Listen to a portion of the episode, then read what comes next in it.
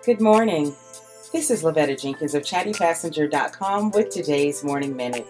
Inspiration to start your day in under a minute. Today's positive thought says, Don't be surprised how quickly the universe and everything around you moves once you've decided. I know we've all come to a place in life where we feel like we're a little bit stuck. We don't know if we need to go left or if we need to go right. We're at a crossroad. Well, I want you to know the minute you make the decision that your heart knows is right, everything will start lining up and falling into place. Set your intentions today and make sure you move through the day with the intent, deliberate purpose to accomplish your dream and to attract all that's good and that is due you.